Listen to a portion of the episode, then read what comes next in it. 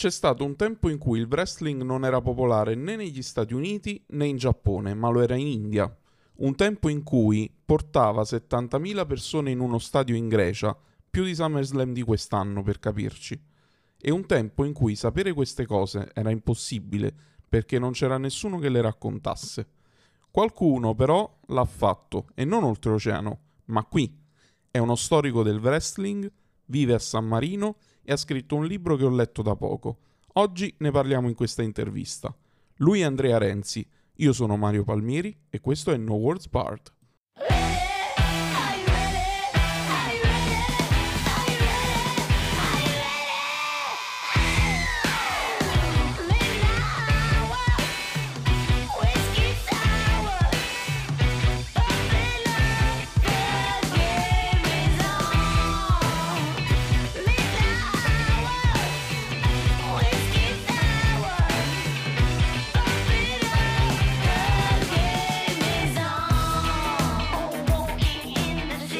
Allora, oggi sono qui con Andrea Renzi, che è l'autore di Wrestling dalle origini all'alba del terzo millennio, che è um, un libro che appunto racconta della um, storia del wrestling, facendo anche una graduatoria dei migliori divisi per decenni e um, spiegando uh, come uh, era il wrestling in quelle epoche nei vari paesi in cui questa disciplina ha mh, mm, fatto storia e si è più sviluppata.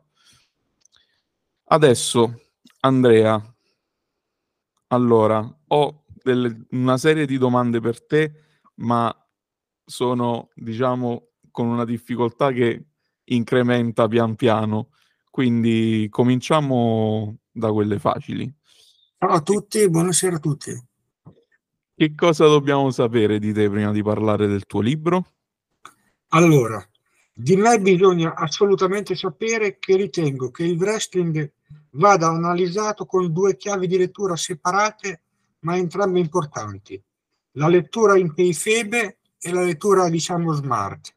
La lettura in kayfabe per capire la trama, che è data da storie e risultati, perché il wrestling non è un reality, ma una fiction con una trama quindi come se fosse uno sport vero. La seconda lettura è smart, cioè analizzare come wrestler, booker, promoter, writer, eccetera, svolgono il loro lavoro e che contributo danno, come per un telefilm. Nel wrestling sin dalla nascita fino al 2003, in parte 2008, i wrestler avevano degli diciamo, status mark, diciamo dei livelli di forza precisi, stabili e duraturi, fatti all'incirca in base ai soldi che facevano guadagnare e ai tipi di personaggi e a doti tecniche, atletiche e fisiche. Poi si sono persi per strada quando la kayfabe è morta quasi del tutto e anche per aumentare delle ore televisive di wrestling e per me è stata la fine del, del divertimento. E negli ultimi 15 anni ho seguito poco. Va bene. Ehm, sì, anch'io un po' mi sono preso un periodo di pausa a un certo punto, poi ho ricominciato un po' prima della pandemia. E, ehm, diciamo comunque questa cosa è molto comune, eh, ho scoperto tra gli ascoltatori di, que- di questo podcast. Mm, siamo tutti appassionati di wrestling e ci piace seguirlo settimana per settimana, ci ricordiamo ancora le storyline eh, dei primi anni 2000 quando il wrestling era um, su Italia 1, sulla TV in chiaro. E, però, a differenza tua, mai ci saremmo sognati di eh, approfondirne la storia proprio a partire dagli inizi, dal XIX secolo. Quindi, mh, mm, cioè, tu, tu, non solo hai cominciato da lì, ma sei arrivato praticamente fino all'altro ieri, possiamo così dire. Come, sì. come ti è venuta questa cosa? Allora, il motivo per cui mi sono informato su tutta la storia del wrestling è che tutti i più grandi storici esistiti hanno fatto varie classifiche sui wrestler più grandi di sempre, basandosi sui soldi fatti guadagnare, popolarità, contributo e lascito. Ma nessuno ha mai analizzato la grandezza dei wrestler in kayfabe, come si fa per gli sport agonistici. E allora volevo farlo io. E dopo vent'anni di studi, risultati, federazioni, varie nazioni, ci sono riuscito grazie al fatto che i wrestler avevano fino al 2008 degli status precisi. Poi saltati gli status non ho più potuto aggiornare la classifica. Gli status, gli status massimi dei wrestler li considero solo del periodo d'oro. Infatti è come negli sport agonistici dove ad esempio i calciatori hanno l'apice dai 24 ai 34-35 anni perché prima sono inesperti e dopo sono vecchi. Infatti i wrestler, i wrestler raggiungono l'apice all'incirca sui 27, 28, 29 anni fino ai 42, 44 anni. Poi ovviamente non è uguale per tutti. No, certo, ci mancherebbe. Cioè, ci sono wrestler che invece sono esplosi, per così dire, in età più matura e ancora adesso ci sono, per esempio, LA Knight, cioè 40 anni, adesso è sull'onda della popolarità in WWE, però in TNA all'epoca non è che avesse fatto molto, anche se comunque ha avuto un regno mondiale, diciamo, però durato nemmeno poi tanto. E ehm, invece mh, una cosa mh, che mi è venuta in mente leggendo proprio i primi capitoli, no? È che è proprio il lavoro che tu hai fatto per trovare le informazioni e trovarle da fonti attendibili, cioè non è facile. Certo, esiste Google, ok, però io stesso ci ho provato e ho trovato difficoltà enormi già per gli anni 50, cioè figuriamoci per il XIX secolo. E, ehm, devi sapere no, che una parte del mio lavoro è anche quella di scrivere articoli mh, di blog o anche pubblici redazionali, eh, pe- per conto di aziende e brand, diciamo. E una cosa che ho imparato è che il 95% del tempo tu lo spendi facendo ricerca e solo l'ultimo 5% ti dedichi alla scrittura. E quindi io mi sono chiesto mentre leggevo qu- quanto è stato lungo il tuo 95%? E poi mi piacerebbe anche un po' capire il metodo di indagine che hai usato e come hai fatto a reperire una quantità di questo tipo di materiale? Allora, sì, esatto, la ricerca è circa il 95% e la scrittura solo il 5%. Per arrivare a ciò ho letto vari siti, oltre mille biografie fatte da storici di tante nazioni e poi pazientemente ho composto tutti i pezzi del puzzle. Le fonti sono attendibili perché già a metà del 1800 i risultati venivano presi dai giornali. A volte capitava che un giornale scrivesse un'inesattezza e allora si prendeva per buono ciò che dicevano gli altri 3-4. Sì, comunque sì, eh, gli indiani ad esempio erano dominanti ai tempi della lotta vera, poi con la predeterminazione si sono persi per strada e da circa 45-50 anni dopo gli, dopo gli Stati Uniti ci sono Giappone e Messico. Ci sta. E a proposito di Giappone e Messico, mh, mm, diciamo un'altra cosa che, che io ho apprezzato tanto è che Giappone e Messico e Stati Uniti sono arrivati a un certo punto della storia, cioè tu non hai quella visione, secondo me, americocentrica che caratterizza un po' tutti gli storici del wrestling, no? Cioè la tua visione è molto imparziale e sei uno dei pochi, secondo me, anzi, che riconosce il ruolo proprio centrale che ha avuto l'Asia nella nascita e nello sviluppo del wrestling. E, ehm, cioè, per esempio, ecco, tu nella copertina hai messo un wrestler indiano, Great Gama, e l'India poi andiamo a leggere e, e, si scopre che non solo è protagonista nei primi decenni, ma è proprio pioniera per certi aspetti. Adesso però, se io ci penso, abbiamo dei wrestler indiani nelle major. Jinder Mahal è stato anche campione del mondo in WWE però non è la stessa cosa, cioè mh, mhmm, qualcosa è cambiato, è evidente. Cioè, secondo te quali sono i motivi di questo shift storico che c'è stato? Allora, diciamo che l'India andava forte ai tempi della lotta vera, poi con la, pre- con la predeterminazione del wrestling eh, la loro tradizione è un po' calata perché evidentemente non era parte della loro cultura lo, la, spettacolari, la, spettacolarizzazione del wrestling. Comunque sì, Gama è il primo nella mia classifica, eh, diciamo nella classifica de, de, della Kayfabe, ti ho detto prima che ho due, due chiavi di lettura, mentre invece dal punto di vista dell'importanza, dell'ascito, dei soldi fatti guadagnare, è difficile dire se sia lui o Al Kogan o Jim Londos. Comunque, se non è il primo, è tra i primi quattro, insomma, da questo punto di vista. Sui risultati invece per me non c'è storia, è lui. Ok, no, ma infatti sì, mi rendo conto che cioè veramente è stato, ma se, secondo me è veramente proprio il GOT, il famoso greatest of all times. Cioè, ehm, la, hai fatto proprio capire chi comanda mettendolo in copertina.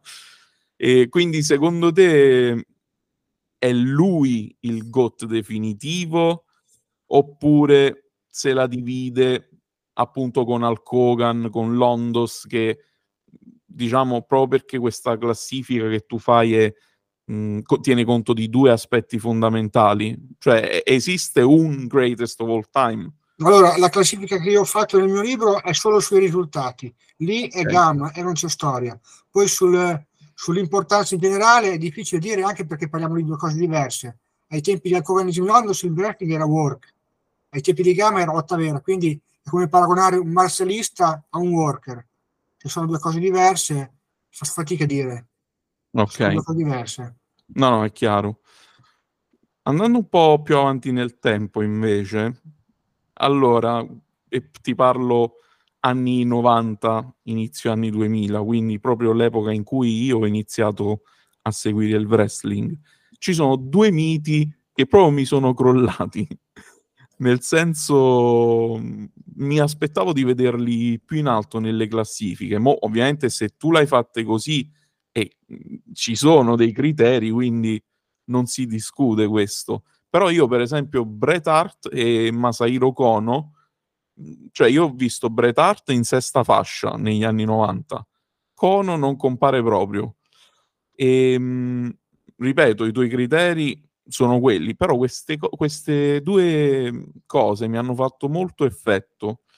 E, ehm, cioè io non penso che abbiano non abbiano lasciato alcun contributo al wrestling, ma cioè, secondo te esiste però una sorta di capitale intangibile, diciamo, che a prescindere se possa essere valutato in una classifica o meno, di questi due, qualcosa che questi due hanno lasciato, secondo te? Ovviamente sì, allora, il wrestling è sempre cambiato nei vari decenni. Ultimate Warrior, ad esempio, è il, è il primo degli anni 90 perché era un personaggio supereroe adatto ad essere imbattibile, un po' come E-Man. Anche se come worker non era gran cosa, ma veniva aiutato da, dagli altri sul, sul ring.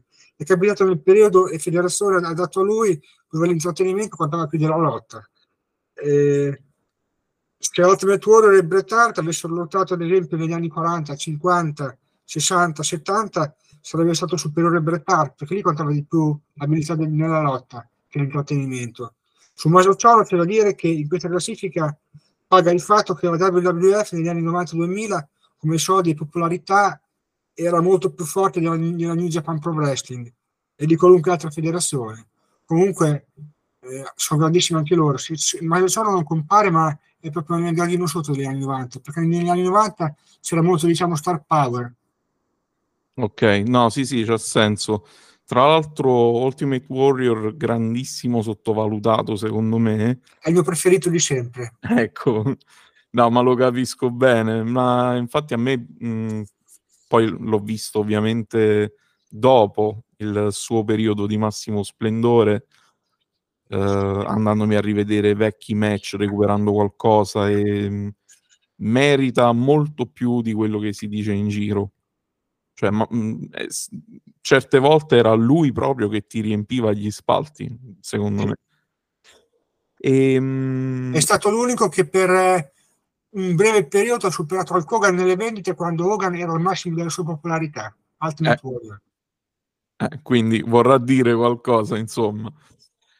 E, ehm, mh, a proposito della, della fine del, del, tuo libro, tu ti fermi al 2009 perché, come sottolinei giustamente, tra l'altro, dopo non c'è stata una reale concorrenza alla WWE.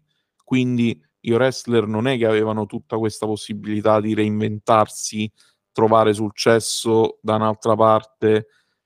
Mm, adesso però diciamo che la cosa è differente. Adesso abbiamo la AEW, la New Japan Pro Wrestling sta un attimo rivivendo un periodo eh, di splendore in termini di popolarità. Adesso, il mese prossimo, torna la TNA con il suo nome.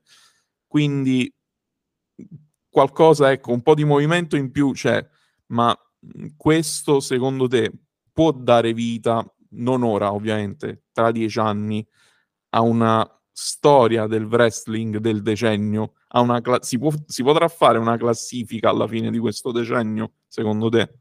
Allora, del, de, degli ultimi anni si potrà fare una classifica, secondo me, solo in base a, diciamo, smart, la seconda chiave di lettura di, di cui ti parlavo all'inizio, cioè come importanza, contributo dato. Come risultati, gli status sono già, sono già fatti da molto tempo, anche perché le ore, le ore di programmazione, se tu ci guardi, tra WWE, AEW, New Japan, New Japan, eccetera, sono tantissime e quindi curare i risultati perfettamente come veniva, come veniva in passato è impossibile.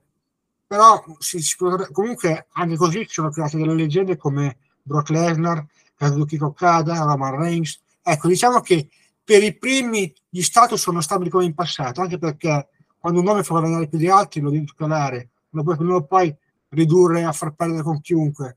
Però per, per molti altri wrestler succede proprio che alternano momenti in cui sono grandi campioni a momenti in cui, eh, cui le, le, buscano un po' da tutti. E allora così facendo è difficile costruire leggende, anche perché i fan quando vedono un wrestler perdere perdono un po' interesse su di lui. Un personaggio se non è vincente è fatica che possa emergere. Immagina che sono un Undertaker che perde in modo pulito 10 match consecutivi, è morto.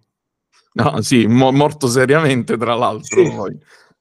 Eh, no, no, capisco perfettamente, sì, ti do ragione, effettivamente adesso è molto più complicato e forse io penso, adesso è prematuro parlarne, però secondo me un domani bisognerà definire proprio un altro tipo di storia del wrestling che andiamo a raccontare. Mm. E ehm, poi tra l'altro, mm, pensando poi alla storia del wrestling in totale, nel tuo libro manca una parte sul wrestling femminile, direi giustamente, perché ne abbiamo parlato poi nelle settimane scorse pure. Tipo la NWA, per esempio, nemmeno contava i passaggi dei titoli tra le donne. Esatto. Eh, no, non, c'era una, non c'era granché da tracciare, fonti poco attendibili. Ecco, qui forse c'è stata più difficoltà, però ti chiedo, è cambiata questa cosa? Sarà possibile un giorno iniziare a tracciare una storia del wrestling femminile o è persa per sempre?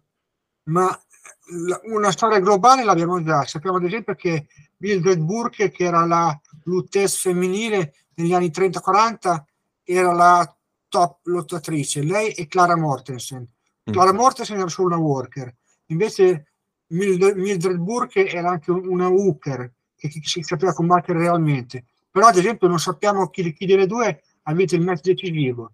Proprio per, per un giornale dice una cosa e uno dice un'altra. Okay. ecco, esempio, quindi, però comunque diciamo che dai, dagli anni 80 i, i, risultati femminili si possono trovare. Prima purtroppo nemmeno i giornali ne parlavano quindi il lavoro di ricerca risulta proprio arduo. No no certo, inattendibile. Certo. no è chiaro. diciamo che dagli anni 80 in poi sarà possibile farla. Ok No, no, è chiaro, cioè è meglio non pubblicare piuttosto che pubblicare inesattezze. Eh, quello che penso anch'io. Capisco perfettamente. E, ehm, mh, ti faccio adesso una domanda da storico del wrestling, ok? Proviamo a fare un altro tipo di classifica, quindi non sugli atleti, non sui risultati. Perché ti chiedo questo? Perché oggi il wrestling viene eh, definita, definito una branca di quella che viene chiamata industria dell'intrattenimento.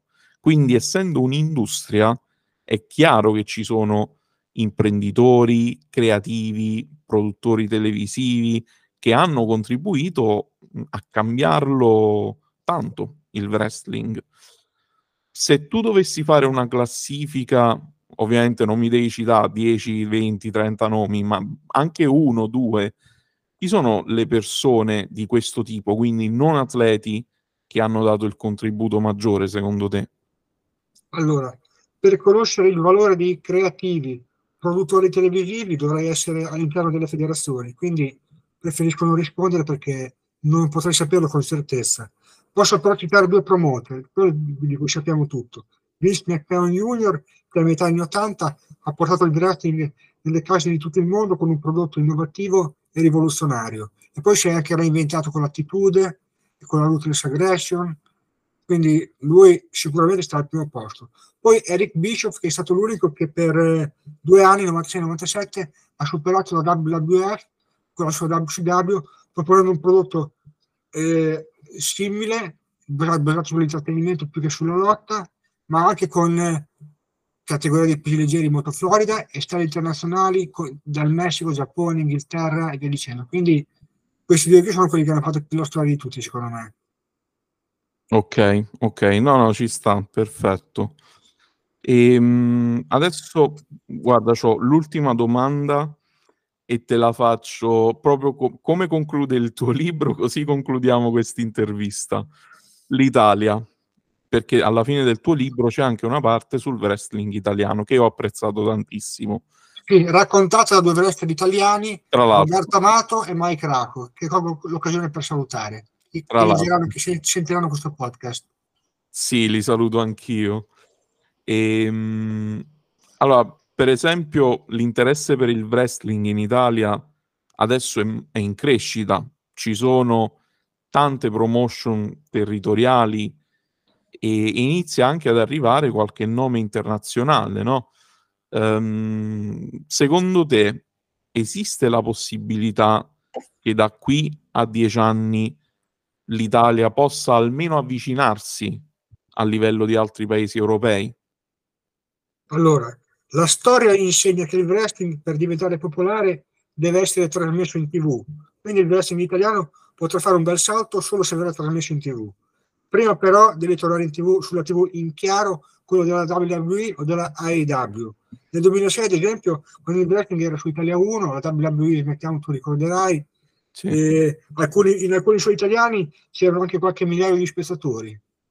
A livello di qualità dei wrestler, comunque dal 2001 in avanti, il livello dei nostri wrestler si è alzato costantemente ed è in continua crescita merito anche di quelli che hanno iniziato nel 2001 e che hanno spianato la strada a tutti gli altri. Quindi è chiaro che all'inizio, quando sei pioniere, non è facile. Mm. No, no, è chiaro, certo.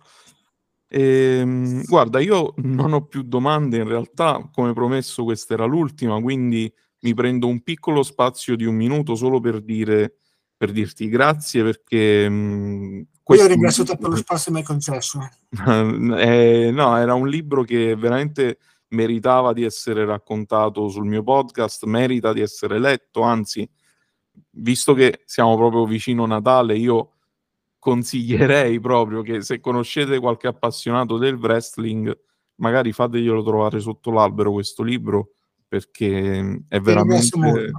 No, ma è mm, bellissimo, un'opera che mi è piaciuta tanto e è proprio culturale, storica, mm, veramente mm, merita, merita tanto.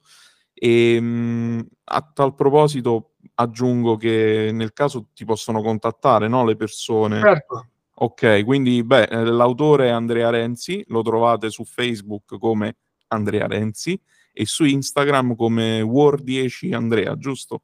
Sì. Perfetto, quindi nel caso lo contattate in privato, oppure contattate sì. me e gli passo uh, il vostro nome, insomma, comunque potete ordinare il libro direttamente da lui. Sì. Comunque, questo... grazie molte, buon Natale a tutti. buon Natale anche a te. Ciao Andrea e ciao, ciao. a tutti.